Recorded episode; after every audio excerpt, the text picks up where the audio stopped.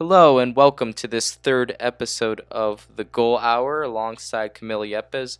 I'm Jared Johnston. We're Brad instead of Brad.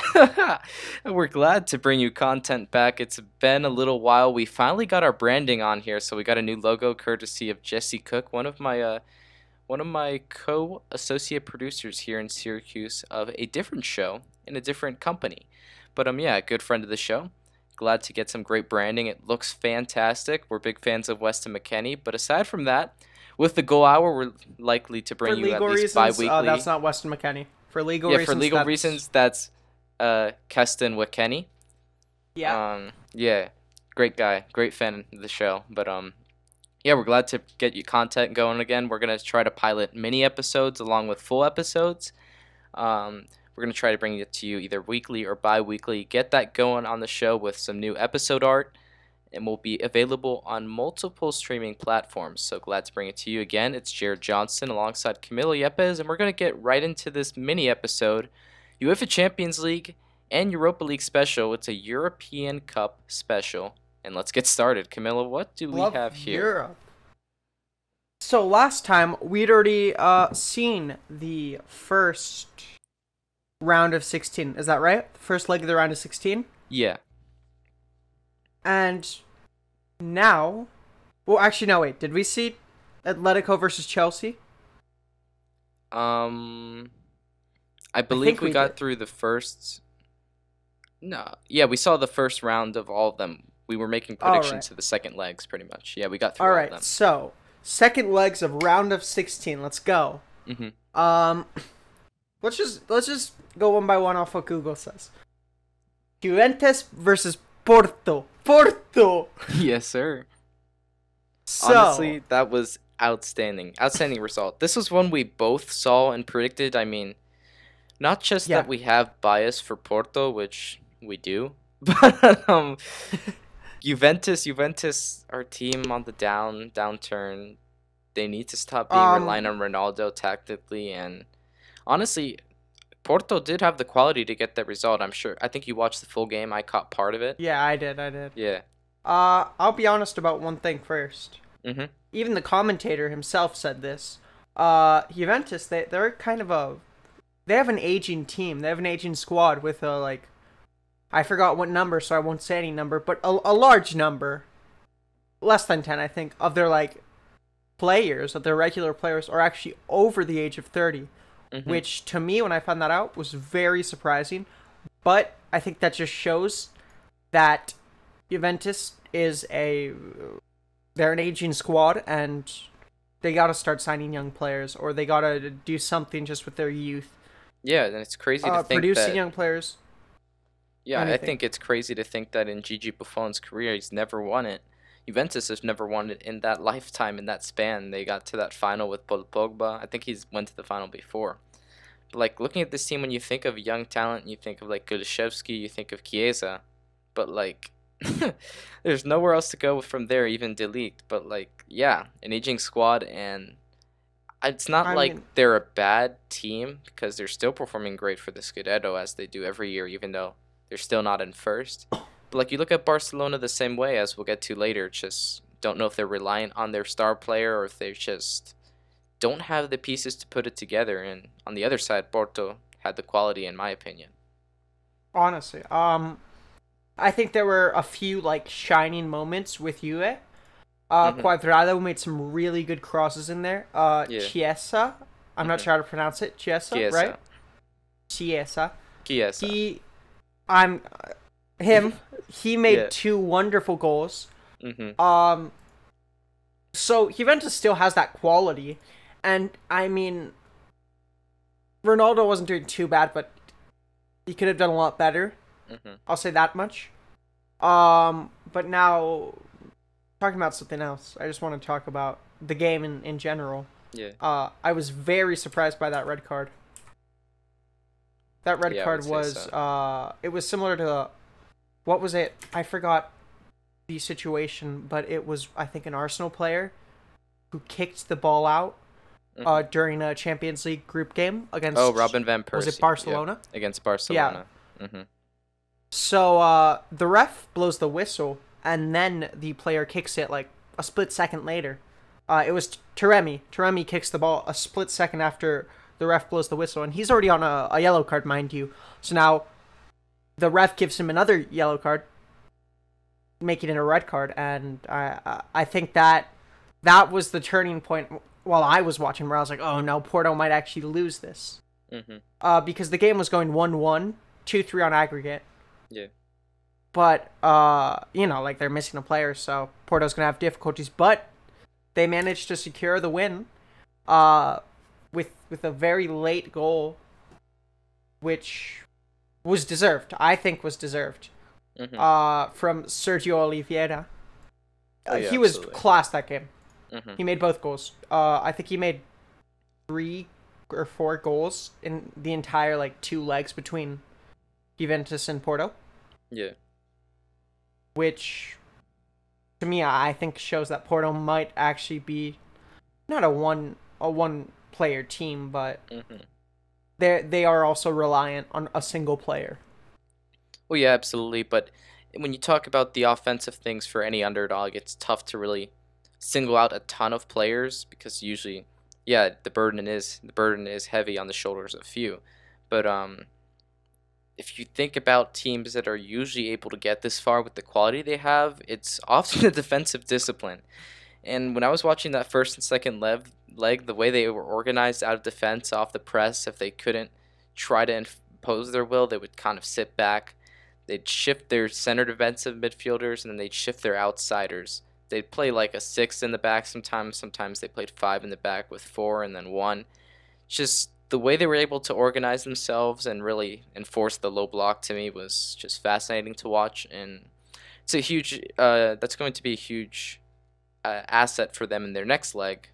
Um, it's just making sure they maintain that discipline. But um, in a game that really was free flying, Dortmund versus Sevilla. I mean, I rated Papu Gomez in this game. Ivan Rakitic, while aging midfield that they have at Sevilla, I think they were class, a class midfield. I thought they could get the result. They did get a draw and they lost on aggregate. So Dortmund going through. I mean, Camilo, we're both big on Dortmund still, so it's it's good either way. Yeah, you know. It's good for the game of football either way because it's two underdogs going into the uh, quarters. But um, what did you see from this game? Anything special? I mean, if you talk about anyone special on Dortmund, it has to be Erling Haaland, ob- obviously. I I wasn't watching this myself because I was busy watching Porto, but uh. Yeah. honestly i expected i expected a bigger win from dortmund to be Mhm. completely honest i expected like a 3-0 3-1 something like that but uh sevilla actually they exceeded my expectations they they managed to hold their own for a while Well, yeah, there. but the thing is, when you talk about that, is Dortmund was up uh, in aggregate five to two because they got two goals from Erling Haaland early on, not early Yeah. on, but in the thirty fifth and the fifty fourth, and then Sevilla scored two late ones, pretty much set in around the seventieth minute and then in extra time. So Sevilla really from- wasn't in it in that Well- respect, but they were in it in the fact that they had the ball, they were generating chances, and in the end, it was just Dortmund on the counter. Even though they've been struggling in the league, they still were able to get the job done with the talent they have up front. yeah i'd i'd still argue that sevilla they always buy not older players but they have a few older players Rakitic. Yeah, before that they had, I think they still have Lucas Ocampos. They had um yeah they have Ocampos they have uh another guy who Dani Parejo who played for Valencia. Parejo, and they just signed they they just signed Papu Gomez hmm So, like, you have some older players, which it shows that they they're still class. They're still hmm Champions League level. Yep, Uh, I just don't think they're Champions League last sixteen level. that's fair. Yeah, I mean, you um, could say yeah. It's one of their first appearances in a while, but I mean, it's good for the game to see them there. Obviously, that's for sure. Oh yeah, yeah, definitely. Especially with Spain being uh not very competitive with the top three, but having the fourth Spa- Spanish team, the fourth Spanish team, actually make it to the round of Yeah. 16 Mhm. to me was surprising. Yeah, because it's always the the top three in Spain, and then the the fourth Spanish team usually goes to uh, Europa League. Well, yeah, it's interesting though because it was kind of up for grabs. Always used to be Valencia Yeah. coming in, and now obviously in financial devastation, they have still been trying to mobilize efforts to build the Nuevo uh, Mestalla Stadium, which is the new Mestalla, pretty much. Um, that would be next to their stadium on the old Mestalla ground, which is like super old, pretty much. But club's running out of money. They've been selling off players. You saw that Ferran Torres, who was sold off as well. But they're trying to get back on the up and up. So I mean, as far as Spanish soccer, hopefully we'll see them back in, Champions League someday, making a rebound. But Sevilla, filling their place, uh, they did a good job. Noble effort. Um, ultimately, couldn't go through though, and Dortmund gets that draw. But um, more Before we- staples and yeah, go I ahead. I do want to say something Mhm. before we do move on. Uh, but that second leg, Sevilla did have 19 shots, only Mhm. eight on target, but that Yeah, that does exactly. show that they were they were playing with with effort. They were playing for the badge, as you might say. Mm-hmm. No, absolutely. Yeah. Um, but moving on, obviously, we talked about those two teams not being staples. Porto's not usually a staple, although having won the Champions League under Jose Mourinho. But PSG and Barcelona. Barcelona hugely uh, involved in Champions League affairs. PSG, history of oil, not necessarily history of European silverware, but they are both quality sides. Barcelona couldn't get the job done. I mean, to me, it was expected because Same. PSG took that lead up 4 1 in the first leg. I mean, for Barca fans, though, they thought they had hope because I think, I want to say that they missed a penalty. But Mhm. then, like, yeah, I think they did. Yeah, I want to say they missed a penalty because I remember Messi did something like he scored a spectacular goal after Mbappe made his penalty, but I want to say they had a chance early on that they missed. Then they were like, okay, you're still in the first half, you're down by three goals in aggregate, and they had time, but PSG just shut them down. And Pochettino is often regarded as a offensive tactician, so like when you think about his defense, it's not necessarily like, oh, Pochettino's defense is scary. But at the same time, the players and the quality that they possess on that back line was just able to shut down a Barcelona team that's kind of going through growing pains with an aging Messi and an influx of new talent. You think of Mingueza, you think of De Jong, who's still adjusting in that pivot role. So, unfortunate result for Barca fans, but an expected one for us, I'd say. Oh yeah. Uh, I mean, even I just want to remember the statistic. This is like the first time in 17, 18 years. Hmm Probably not 17 or 18. What was the uh, statistic? It's it's been a very long time since Messi and Ronaldo have not qualified for the round for the uh, Oh, quarterfinals. Yeah, it's probably somewhere but between the 10 and Champions League. 15 because obviously Ronaldo would have gotten it with the Manchester United squad he had and then moving on to Real Madrid. So, yeah, didn't even notice that's that at all. So that was a good catch Yeah, for sure. uh, like one or the other have always made it. hmm to the quarterfinals, which to me this is I I want to point this out right now. This is kind of the end of the Messi Ronaldo, hmm and I I'm theorizing it's it's the start of the Haaland Mbappe. Others may say it's not, but I'm gonna keep I'm gonna keep pushing that boat. Oh, absolutely, yeah. Yeah, it just depends where they go. Obviously, like there's rumors of um, Mbappe to Real and Haaland to Barca, even though Barca doesn't have money. But um, yeah, you could see them go to the Premier League. You never know. But yeah, those guys, either team they'll take, even if they're not in the same league in some respects, um, they'll definitely be ruling the world. That's for sure. Mbappe Yeah. is already a menacing force on that front line. But um, being a being on a World Cup winning squad at the Mhm. age of 19, I mean, Yep. It's it's nothing to be.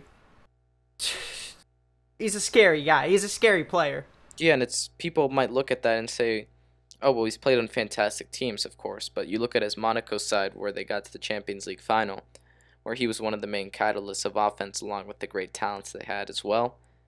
Then he moves on to PSG.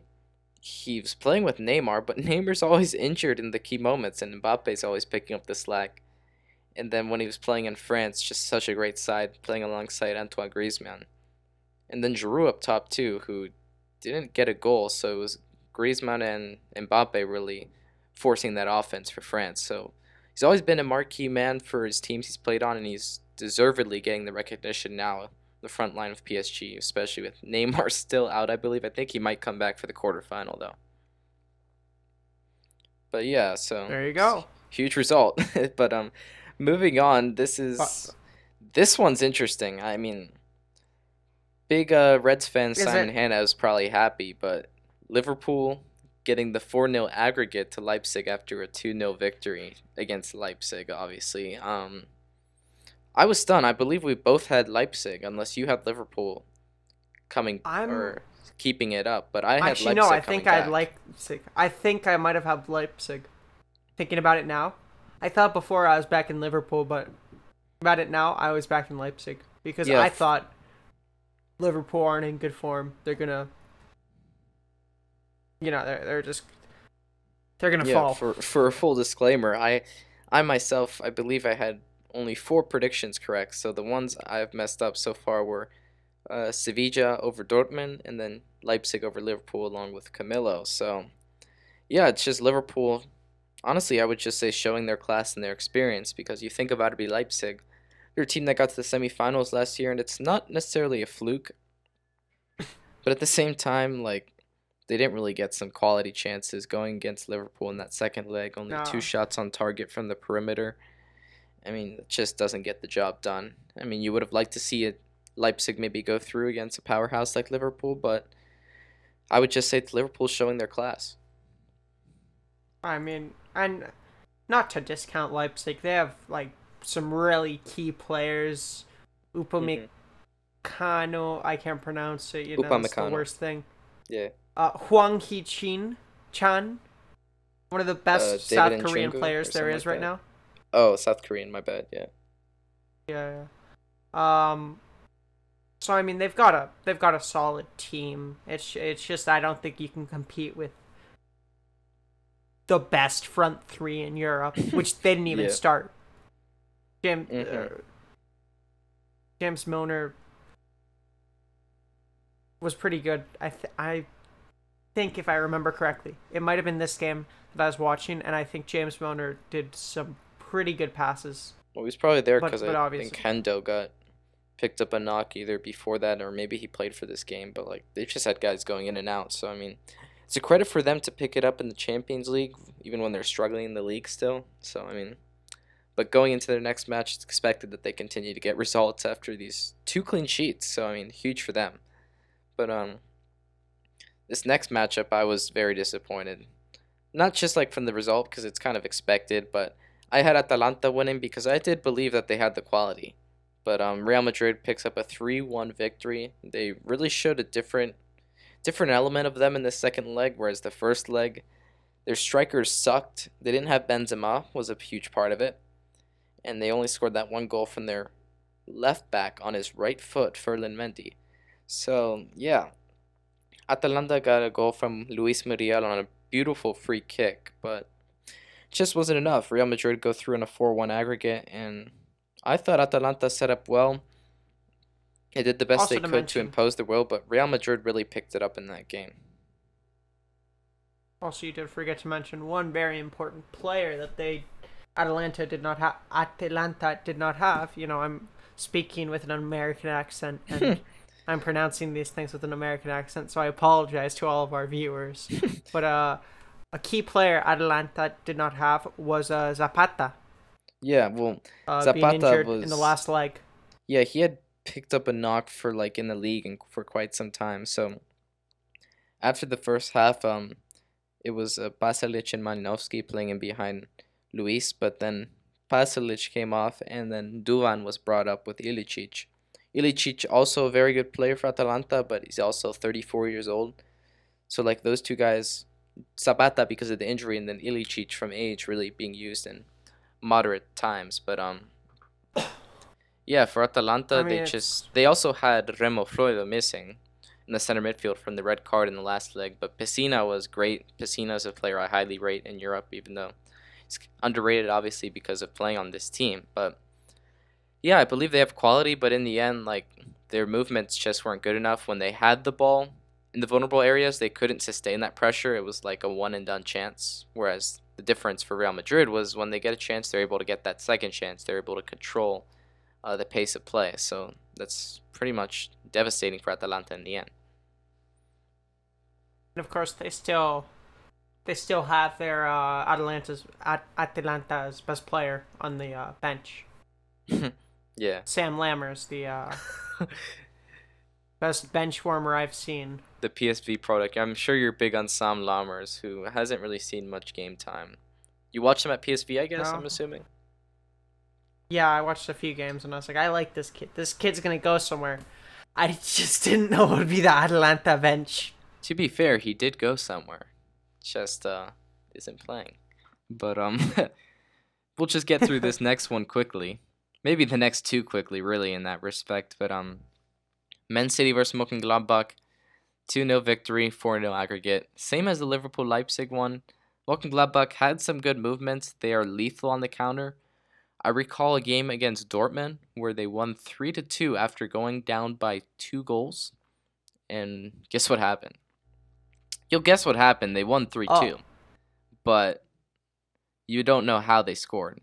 Um, but I'll get to that right now because all three goals that they scored, they scored off turnovers in the offensive third with their press, the way they organized, and took them winning the ball, one touch, pass, goal.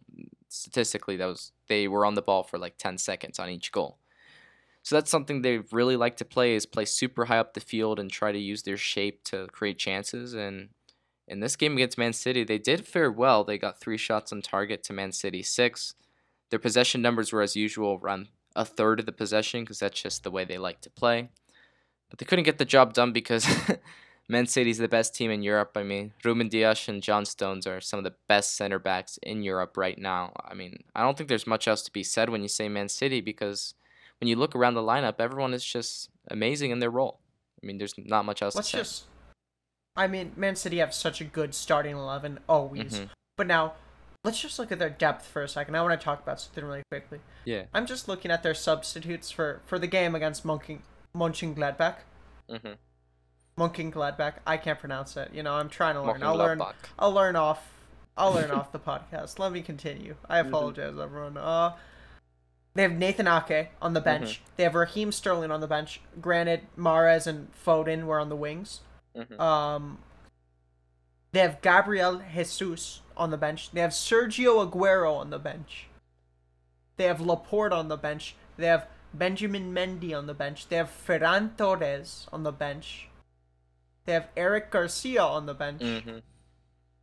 I mean, these are some class. These are world class players. Yeah, fifty million and, And they're million on and the up for all these players. Absolutely. They're all on the bench for a Champions League group match. I'm. I feel like just one Man City starting eleven is probably more than like the entire. Fucking. Bleep that, bleep that. Uh.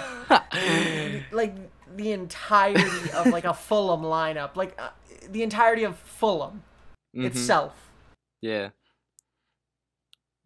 Or Sunderland, you I know mean, what I mean? it's it's it's mostly money. That's Yeah. that's I don't rate Man City just because of that, just because of the money. Yeah, I do rate the players, but I don't rate the price tag. I mean, John Stones, the revival of his, his career has been outstanding. I've loved watching it. It's class. Just love it. Love the mentality that he's gone about to get his spot back. Ruben Dias is just worth every bit of it, obviously. So, um, but Kyle yeah, I mean, Walker. it's uh, expected Walker. expected too. Yeah, Kyle Walker with some off the field issues, but he's really shorted up. Had a good performance on the field. Um, but yeah, looking at Bayern Lazio, another basically dominant figure in its own respective league. 6-2 aggregate.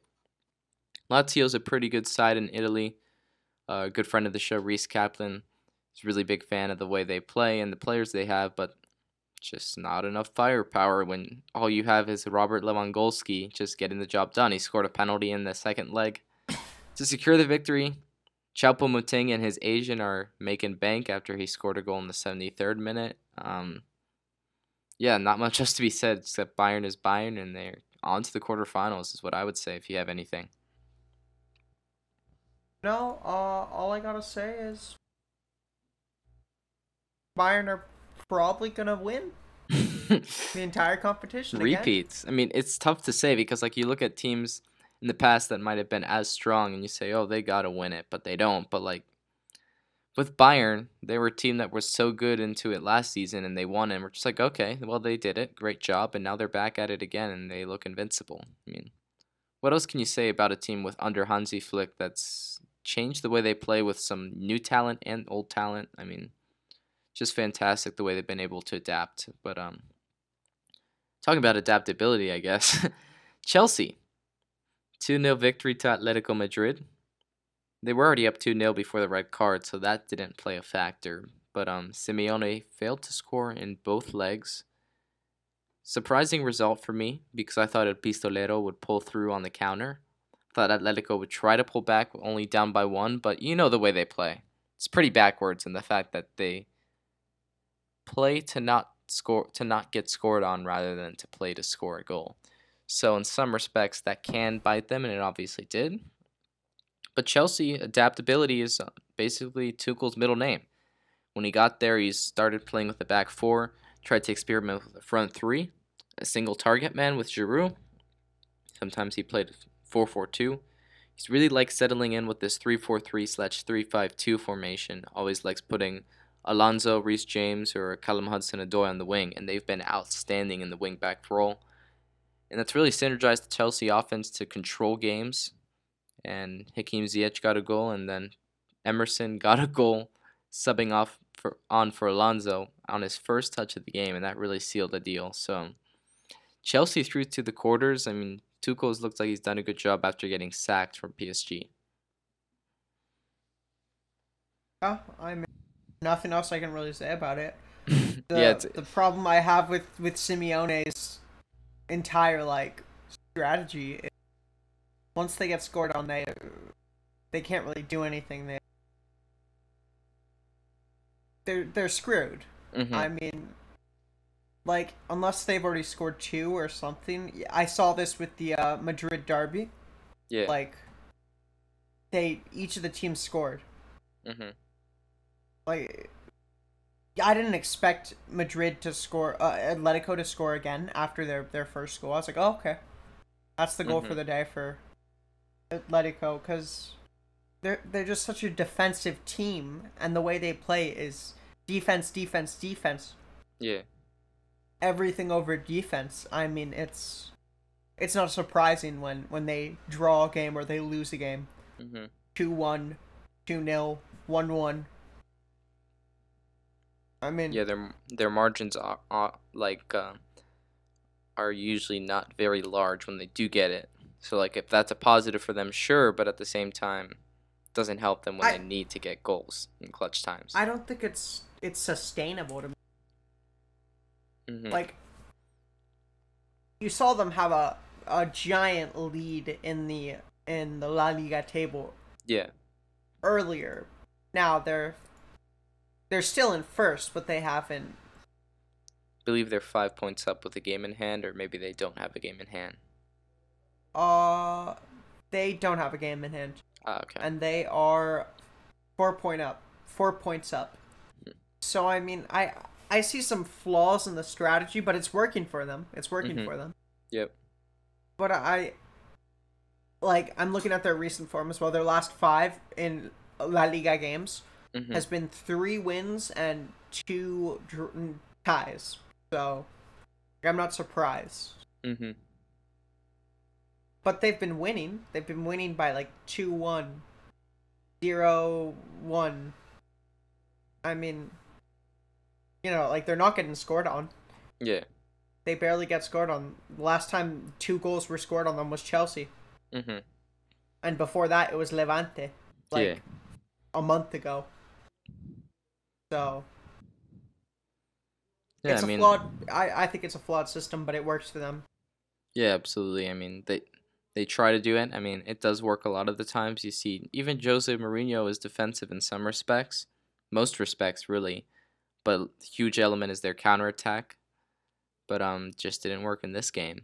but um, if we look at teams that really don't play the counterattack, but I mean, they do operate in some pressing, like in different respects. Real Madrid against Liverpool, moving on to the uh, draws from these results. Their quarterfinals on April 6th. they'll be playing along with Man City and Dortmund. But I mean, if I'm looking at Real and Liverpool, Real likes to keep the ball. They like to move it around. They just really control the game. And Liverpool, on the other hand, they have a counter, but they can hold up the ball. But a big element of their the game under Jurgen Klopp is the heavy metal football under the press. He's literally called it heavy metal football because of how aggressive they are, how physical they are high up the field to try to win the ball back. So, to me, if they can continue to get these results in clutch moments, and if they can find their form in the league, it will be a very exciting game in the first leg. I mean, I I agree completely, Jared. This is probably going to be, I I think, the most interesting game of the uh the four of the the quarterfinals. Uh, I mean, first off, you got Liverpool's heavy metal football, as you said before. They Mhm. have the, I'd still argue the best front three in Europe. Mhm. Um. Now, obviously, they're they're not they're a shadow of their former selves, but they're Yeah. still a a world class team. They're still, I'd say, one one of the best teams in this competition. Well, before they picked Uh, up the knocks, Diego Jota was really filling Bobby Firmino's role. So they have players that can slot in and be adaptive. So they have the experience as well. That's for sure. I was gonna say the one thing about that is they they are missing a few key positions and Mhm. depth in, in these key positions. Obviously, center back that they've been having a lot of problems there. Mhm. Uh, they've covered left back. I want to say they have that uh, Greek guy Tsitsipas. playing in left back. now. No, not Tsitsipas. Yeah, they have um, Kostas Tsimikas. Yeah, Tsimikas. Um, they have him whenever the uh, Scottish. I keep Ben forgetting Davies. names. Yeah. I think No. he's No. No. Wait. What? Uh, I forgot the player's name. Left back. yeah, the guy from Preston North End, right? No, no, Robertson. Robertson. Oh, say Irish? I thought you were talking about another signing, and I was like, oh, I thought that guy's Welsh, but I'll say uh, Davies. no. No, no, I was talking about Robertson. Um, Okay, I mean, yeah, they still have Robertson there. yeah.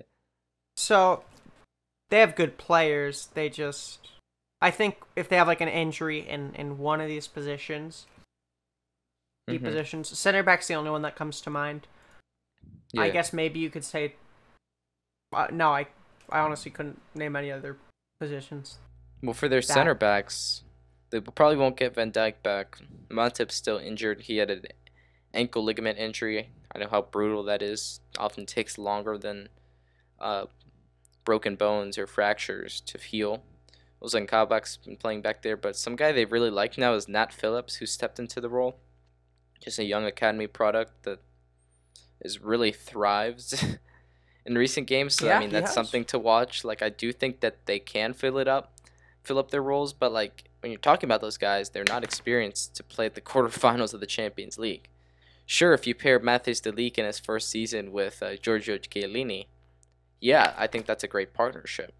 But if you play Matthijs de Ligt and then you pair him with another young center back like Ozan Kabak off a transfer of a relegation struggled Schalke, yeah, that's where you see the problems come in. And then Ben Davies is the guy who uh, signed for them from Preston North End. But um, yeah, he's Not actually the Tottenham one. yeah. There's like Ben Davies, Ben Davies, and Tom Davies now. But um, yeah, I do think they will have they will have supporting cast, but I'm not completely sure that if they do have to play those guys like Phillips or Kabak or Phillips with Rhys Williams or Gomez or anyone, they don't have VVD in there or Virgil van Dijk, I don't I don't know how they'll fare, but I do think they have the quality if they don't mess up to at least get a draw against Real Madrid.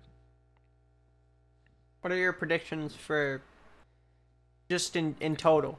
Well, I really like how Real Both played. legs. Yeah, I really like how Real played with um, Benzema against Atalanta. Mhm.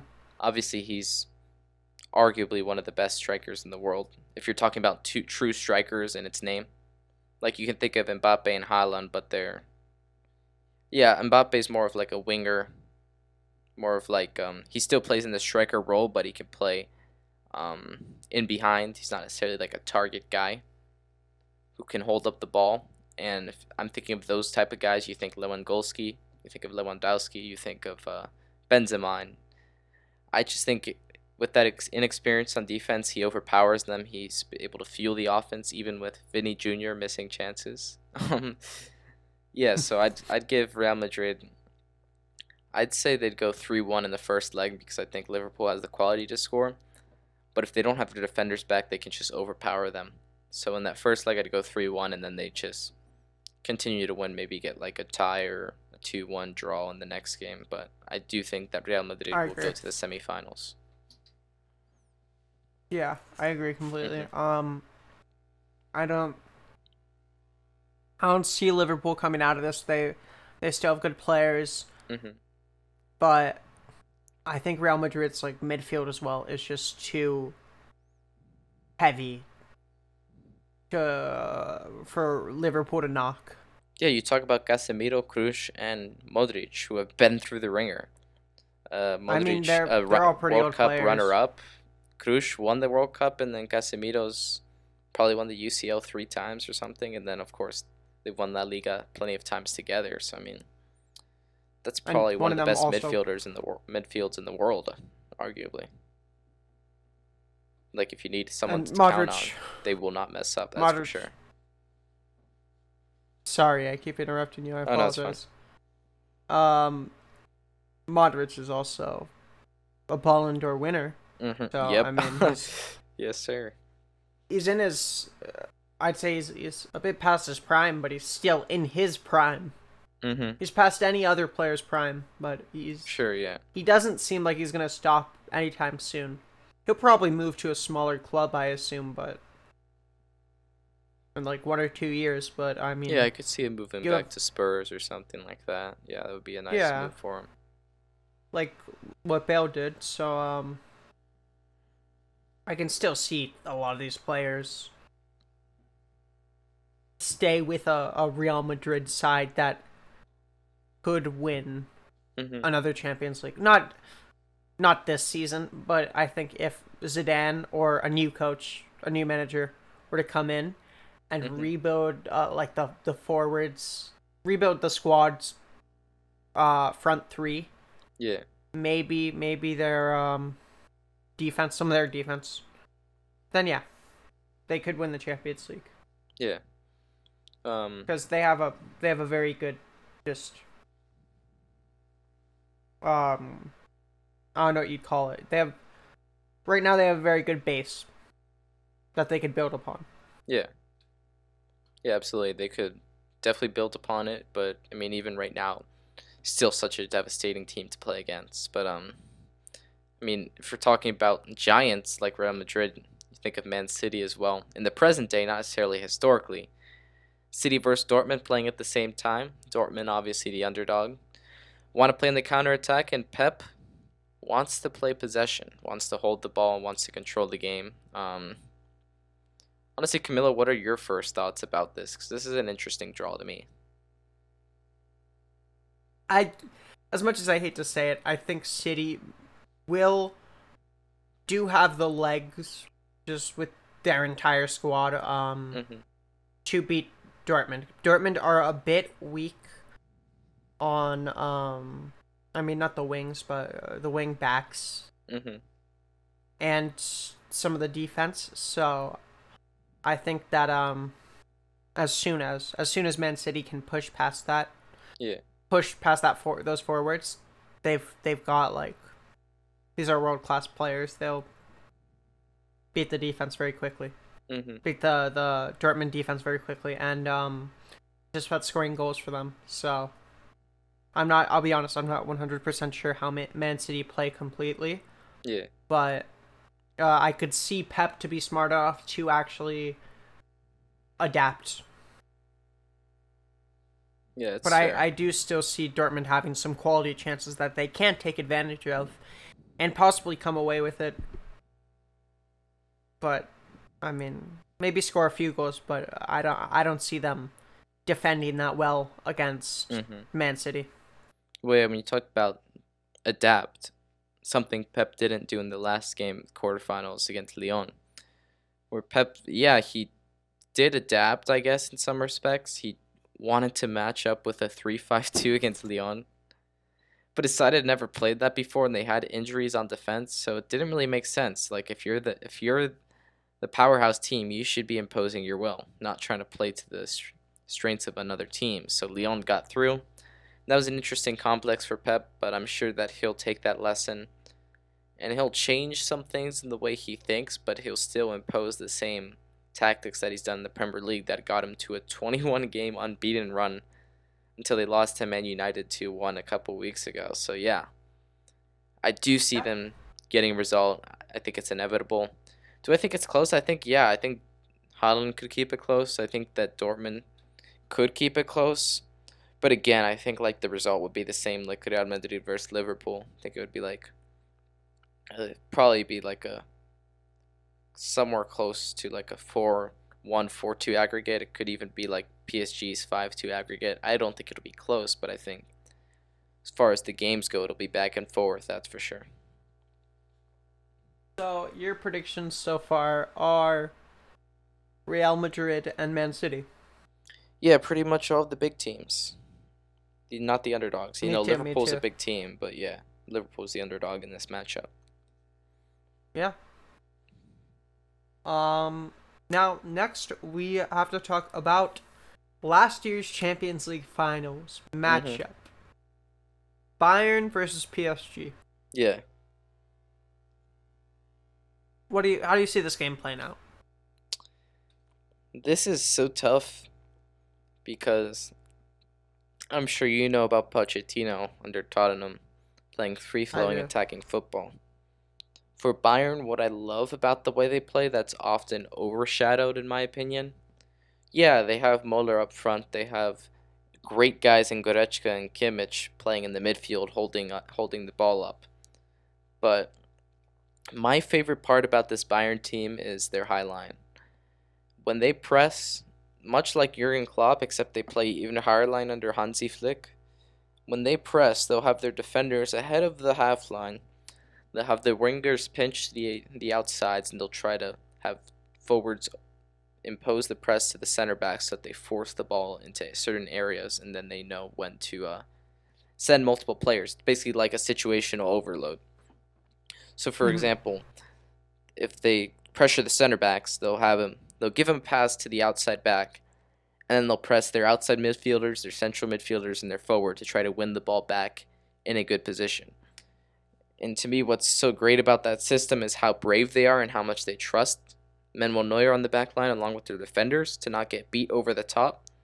And they trust that they'll just be able to win the ball back and be on the same page. And it's worked for them tremendously this season. I think that press is unbeatable.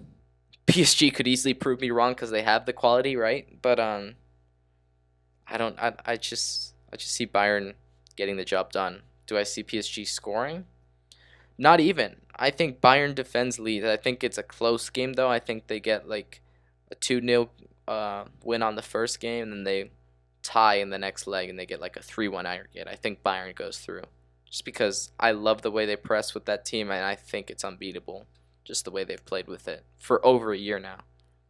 I, I could see that playing out. Um, I I mean you have some very good points with uh Bayern especially just being a, a very pressing team.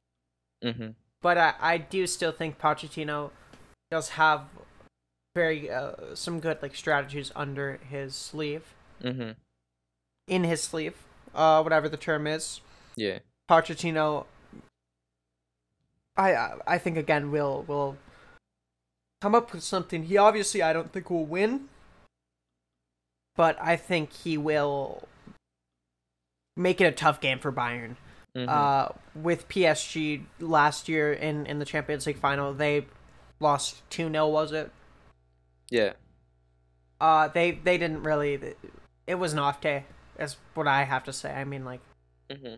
Mbappe, Neymar, neither of them really showed up, but I, I could see PSG using some key players like Mbappe and Di Maria mm-hmm. to win the game yeah. or even just draw it. So, what would be your uh, predictions? Just throw out a score or aggregate or whatever you think. Uh, a score would probably just be Bayern three, PSG two. That's Uh, interesting. first, yeah, and, and then I'd say the second leg might just be at one-one. Hmm. no, no, who knows? It's weird in these predictions we never have a team draw and then win on a away aggregate. Honestly, it's super variable with the fact that fans aren't allowed in stadiums as well. So Porto obviously got a got through to the quarterfinal on their away goals aggregate with a 4-4 tie against Juventus, and they will be facing Chelsea on April 7th, the same time as the Bayern PSG game. Um, I don't know if we're thinking with our minds or our hearts here for this one, Camilo, but like I'm, I'm, saying that I'm thinking with my mind because I truly believe it. I believe Porto can get a result, and I don't think it's stupid to say so. Because when I always talk about teams on this podcast, I always talk about defensive discipline, the ability to stay with your system and trust your system and trust the man alongside you. And I think Porto can do that, and I think they've proved it against Juventus. I think Chelsea has more quality. I think that they are more lethal, especially on the counter. But Porto knows how to get numbers behind the ball and win the ball back, and I think they know how to take their chances on set pieces. Obviously, Sergio Oliveira got the job done. But if I had to pick a score for this game, man, I wouldn't know if I would pick a low scoring game or a high scoring game because Chelsea is very good at getting a lot of goals off the counter. They've showed it, but then at the same time, when Tuchel first got in, they kept five clean sheets and only had one victory. So they had tied the rest of them or something like that. So yeah, it's tough to look at, but I would say that it's a tough game because of Porto's defense. So I would say a low scoring game. And I want to say that Porto will go through 2 1 or they would go 2 2 on away goals out of the both games. That's my prediction. That's my feeling from my mind and my heart. But I do think their defensive discipline can have them go places, and I sure hope so. But um, I mean, what do you take out of that? I I could see Porto coming away with it, Porto coming away with it, but uh, I still see Chelsea putting up a big fight. Uh, Tuchel is obviously adapted Chelsea so much since he he's come into the team, but uh, I still see Porto having those those really not even world class players, just experienced players like um Pepe really Mm-hmm. Oh yeah, Pepe uh, was pushing the entire outstanding. team. Yeah, he was Yeah, I mean, outstanding. You- You saw it last hero. last leg or last round. Uh, Pepe was pushing the entire team to to play, and Mhm. uh, you also had that with Taremi and uh, Oliveira. Mm-hmm. All of them were were playing hard. Uh, I I do think the one player that is kind of who I didn't really see show up against Juventus was was Corona. So, but I I could see Corona's experience coming in to help Porto win the game. Mm-hmm. Uh, Chelsea do have some very good players. They obviously have our favorite player in the world, Christian Pulisic. Yeah. Uh, will he play? Probably not. But no, they have good players that will make an impact. Um, it it just really depends on. It depends on whether or not they have a good game. Oh yeah, absolutely. But um, we're just rounding out our UCL predictions, I guess. Oh, Um, wait. we went Let through me, uh, those. Yeah, go Put ahead. my score in. Sorry about that. Oh, you didn't put your score. Yeah, I'm I'm giving this a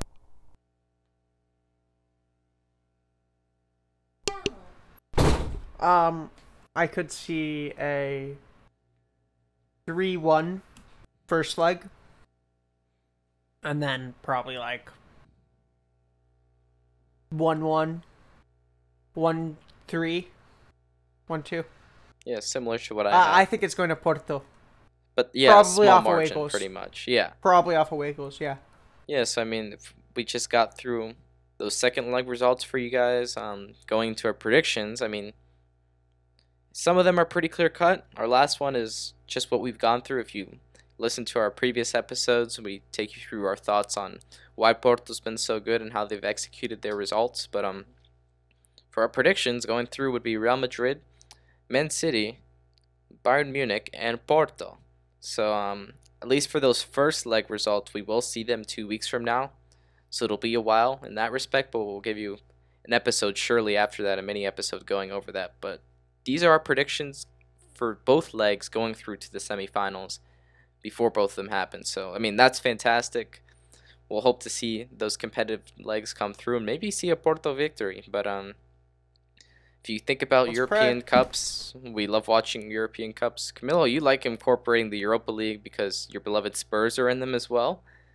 And I'm sure We're this won't them. be uh We're in them. this won't be good to get through. I mean, we could go to Arsenal, but um, we'll just go No, real okay, quick, gonna- touch on their result the if you want. go with Arsenal first. You talk about Arsenal first. I'm gonna step out of the room as you talk about Arsenal. Yeah, absolutely. Um, yeah. So you just heard Camilo there. He's gonna step away because it's interesting enough. The two North London rivals played at the same time on Thursday, and Olympiacos won against Arsenal in the second leg, one 0 having a red card, but it wasn't enough to get the vic- get the victory in both legs essentially. So Arsenal did go through three two on aggregate to uh, the quarterfinals.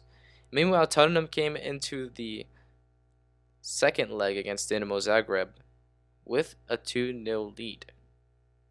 Then Zagreb came in and they got three goals, all from the same man. Mislav Orsic scored a goal in the 62nd, 82nd, and 106th minute.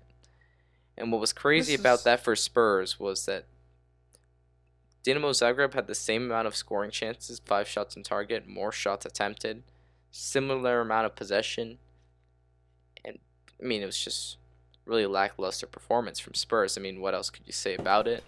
I Um, I'm. I mean, what what were they doing? They they Mhm. were two 0 up, and even from from the interviews, Jose was saying that he he told the players don't settle with two 0 hmm Play as if you're losing. Get get two goals. Get one goal. Don't be satisfied with one 0 Yeah.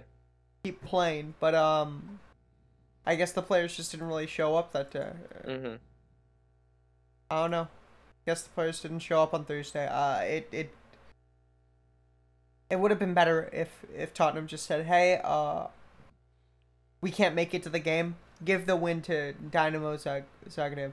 hmm But uh, alas, we had to play and we had to lose. hmm Uh, it wasn't surprising. I was very lucky not to have watched it.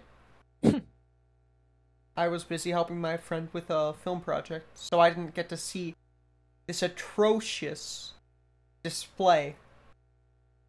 It it's again showing Tottenham's from what I got, it's it's a, another game showing Tottenham's defensive inconsistencies. Mm hmm No, yeah, I mean- absolutely. I mean, what else could you say?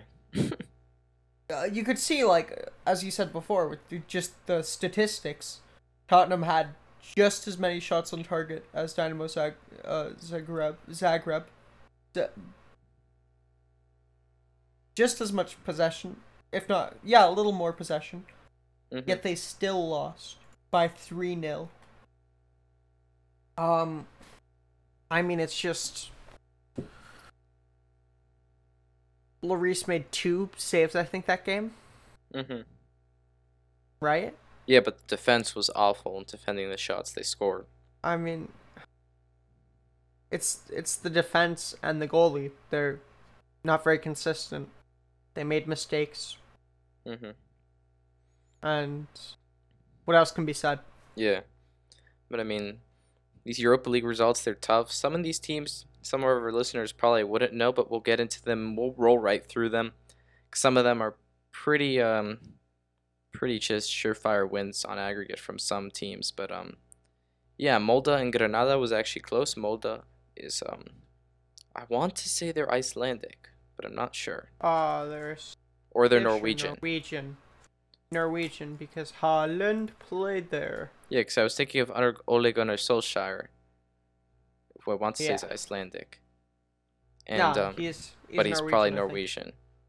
He's also Norwegian. Pain. But um anyways, yeah. makes sense why he was the coach there while Haaland was there. But um, yeah, they got a result, really good result against Granada. They got a two-one victory, but they lost two-three in aggregate. And now small team Granada from Spain go through to the quarterfinals. That's huge for Spanish football. Go.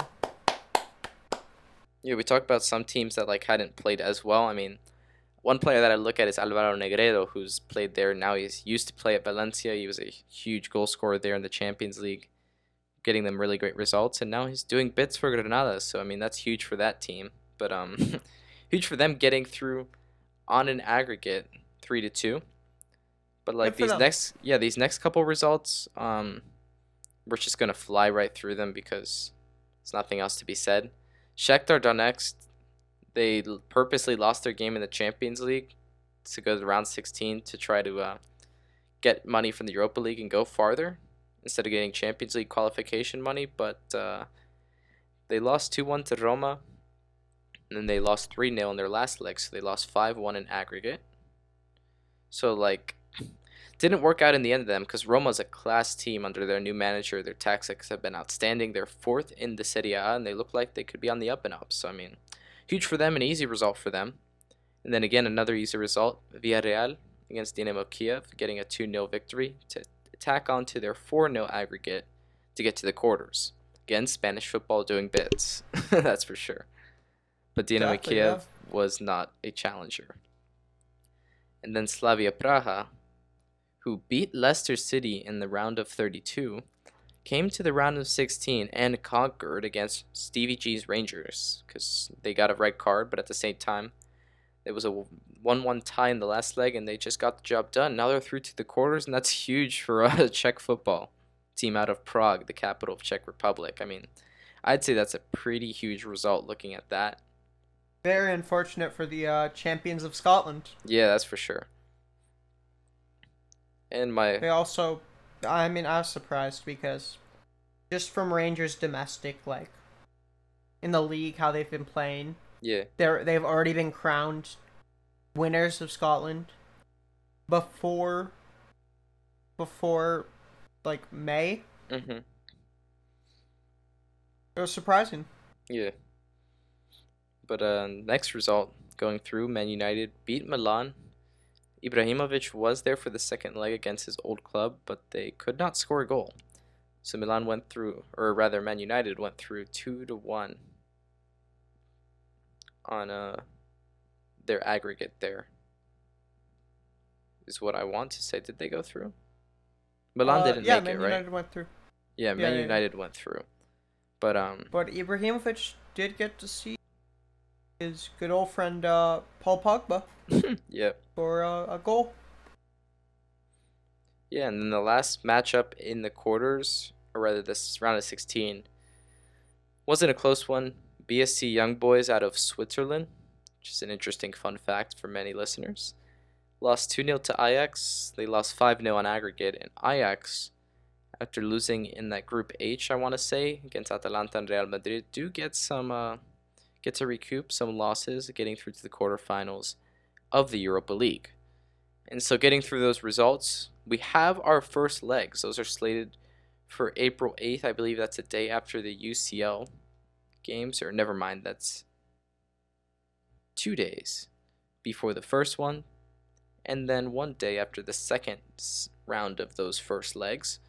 But for the Europa League, all of those are being played at the same time. Four matchups Arsenal versus Slavia Praha, Granada versus Man United, Ajax versus Roma, which should be a great one, and then Dinamo Zagreb versus Villarreal. So, Camilo, you're obviously an avid fan of the Europa League. Your beloved Spurs aren't there, but our first matchup we're looking at Arsenal versus it. Now it's the Slavia Praha. ever. I mean, I would at least think that you would pick Slavia Praha to go through because Yeah, no, Slavia Praha. Well, well, saw them, some things on Twitter. Mhm, Apparently, Slavia Praha are racist. So, I I will not speak. I if I speak, I'm in big big trouble. I no, no, I to will speak. Uh, I don't condone racism, so let's go Arsenal. Just for the, these two games, only time I'm supporting Arsenal ever. That's a very fair play to you. Um, now I will just give the perspective. Kick that, it out, kick it out. Yeah, I will say if we're looking at the way the results that Slavia Prague has gotten, they beat Leicester team, one of the best sides in England, and they beat the best side in Scotland. Yeah, they could get result against 10th place Arsenal. Do I think so? Absolutely. But we're going to kick out racism. We do not condone racism on the Goal Hour podcast. We need to make sure that it's not a part of our game or a part of our life, and it starts in sport. That's a huge problem, and the English Premier League, among many other leagues, have been trying to get rid of, along with taking a knee, paying for um, marketing tools and resources to try to inform the youth and the general public to kick out racism and stay safe in our communities. But um, moving Very on, Very respectful. yeah, Very absolutely. respectful. But moving on to uh, the next matchup, Granada versus Man United. Again, we talked about looking at these matchups with our minds, but I'm just going to do this with my heart here. My beloved Granada, a team that I've never supported, but they have Alvaro Negredo from Valencia, and You know they're they a small team have? in Spain, and I think they could do bits against Man United because United hasn't really shown that they can be a consistent, consistent team, in my opinion. I do think that Granada could have some quality to pull off an upset, but albeit it would probably be like a one goal upset or something like that. Yeah, yeah. Um, at least I, I hope Granada win. I'm I'm at the exact same feeling with you on Mhm. on this match. Yeah. Now Ajax and Roma. This is a big game. You have the uh the best Dutch team versus one of the best um Italian teams. Yeah, So absolutely. I mean, take it away. I'm not really sure. I don't know much about these teams. Both my teams that I wanted to play are out. so Yeah, I mean, Camilo, you do know a little bit about Ajax probably. They have Dusan Tadic. They have a couple other good players like David Neres. Um, they do like to play Yeah. a typical 4-3-3, which was developed in um the Netherlands. Then when I can't believe I'm blanking on his name. The guy that died, Johan Cruyff. He invented the Cruyff turn. When he came to Barcelona after a little while, started using the 4-3-3, became the president of football ops there as well. So yeah, Dutch football has really immersed itself in Spanish football and Pep football. That's for sure. But um, so yeah, they do have quality. I think in a matchup versus Ajax and Roma, I don't think there's an underdog though, because when you look at Roma that has been playing in the league, they've been fantastic, and it's mainly because of some of the players they've possessed. But at the same time, now they're sixth in the league. But at the same time, they have quality because of the manager that they have. Pablo Fonseca has been playing with three in the back. Again, Italy and a lot of the Italian teams love to use these new progressive formations and tactics, try to push teams high up the field, man mark and zonal marks in some respects. Like they'll try to switch off between having their wingbacks press and having their wingbacks uh, play a zone. It's fascinating to watch, really, and Fonseca has really transformed that team with Stefano Sciarri, um, Mkhitaryan playing in the 10 role. And Nicolo Zaniolo was one of their star young players that tore his ACL at the beginning of the season. So it's huge to see that they're still getting the results there at Roma. So my prediction for that would be that Roma gets the job done. I do think they have more quality than Ajax, but at the same time, Ajax is still a reputable side. I'd see Roma uh, squeezing out a victory there. But then uh, for the final matchup, Dinamo Zagreb versus Villarreal. And Camilo, if I'm being honest, I don't think I know that much about it. uh, all I really know about what if I was? All I really know about Villarreal are they have um a few key players, and by key I mean I know that they have one Colombian. uh, I believe. I'm not even sure if, if it's them that have the Colombian. hmm Do they have Carlos Bacca? I mean, they might, to be honest. But they do have Unai Emery. Uh, What I at do know is they the- used to have Santi Cazorla. But um, But they have they they, have uh, Unai Emery coaching them, and I I do think Villarreal will make it through. Just being that they're the Spanish team, they do have the manager with the bigger reputation. So I mean, like, we're making assumptions here, but I'm I'm feeling like it's probably Villarreal. and at 34 years old, he still plays for Villarreal, Carlos Bacca. So he could lead them to a victory, but I mean, we didn't get into our numerical values. So, Cam- Camilo, before we close out this mini episode, I guess real quick, let's go for some quick fire numbers here. Arsenal versus Slavia Praha, aggregate score. Let's go. Uh, Arsenal three, Slavia Praha one. Well, no, actual prediction: Slavia Praha three, Arsenal one. Yeah, Both and legs. again, the Goal Hour podcast does not condone or stand for racism. No, But I I hope about- Arsenal win. I Yeah, we hope they Slavia win. Praha. But as far as the objective results Slavia Praha has had and the inconsistency Arsenal has had, I mean, it could go either way. But Yeah. um, Granada versus Man United, I'm picking two to one Man United on aggregate, or two to one Granada on aggregate. I don't know what you're picking though. Uh, I'll do the same. Yeah. All right. Um, Roma versus Ajax, I'm going five two Roma. I will go with a uh three four to Ajax. And then for Villarreal versus Zagreb, they got great result against Tottenham, who's arguably a better team than Villarreal, but I do think that Villarreal does take a result. Maybe it's like a three to two or something like that. Uh, yeah, I'd say uh, four one Villarreal. I Yeah. don't think Z- Zagreb really has that skill. I think it was just a bad day for Tottenham. Which does happen on multiple occasions. But um A lot. yeah. Yep.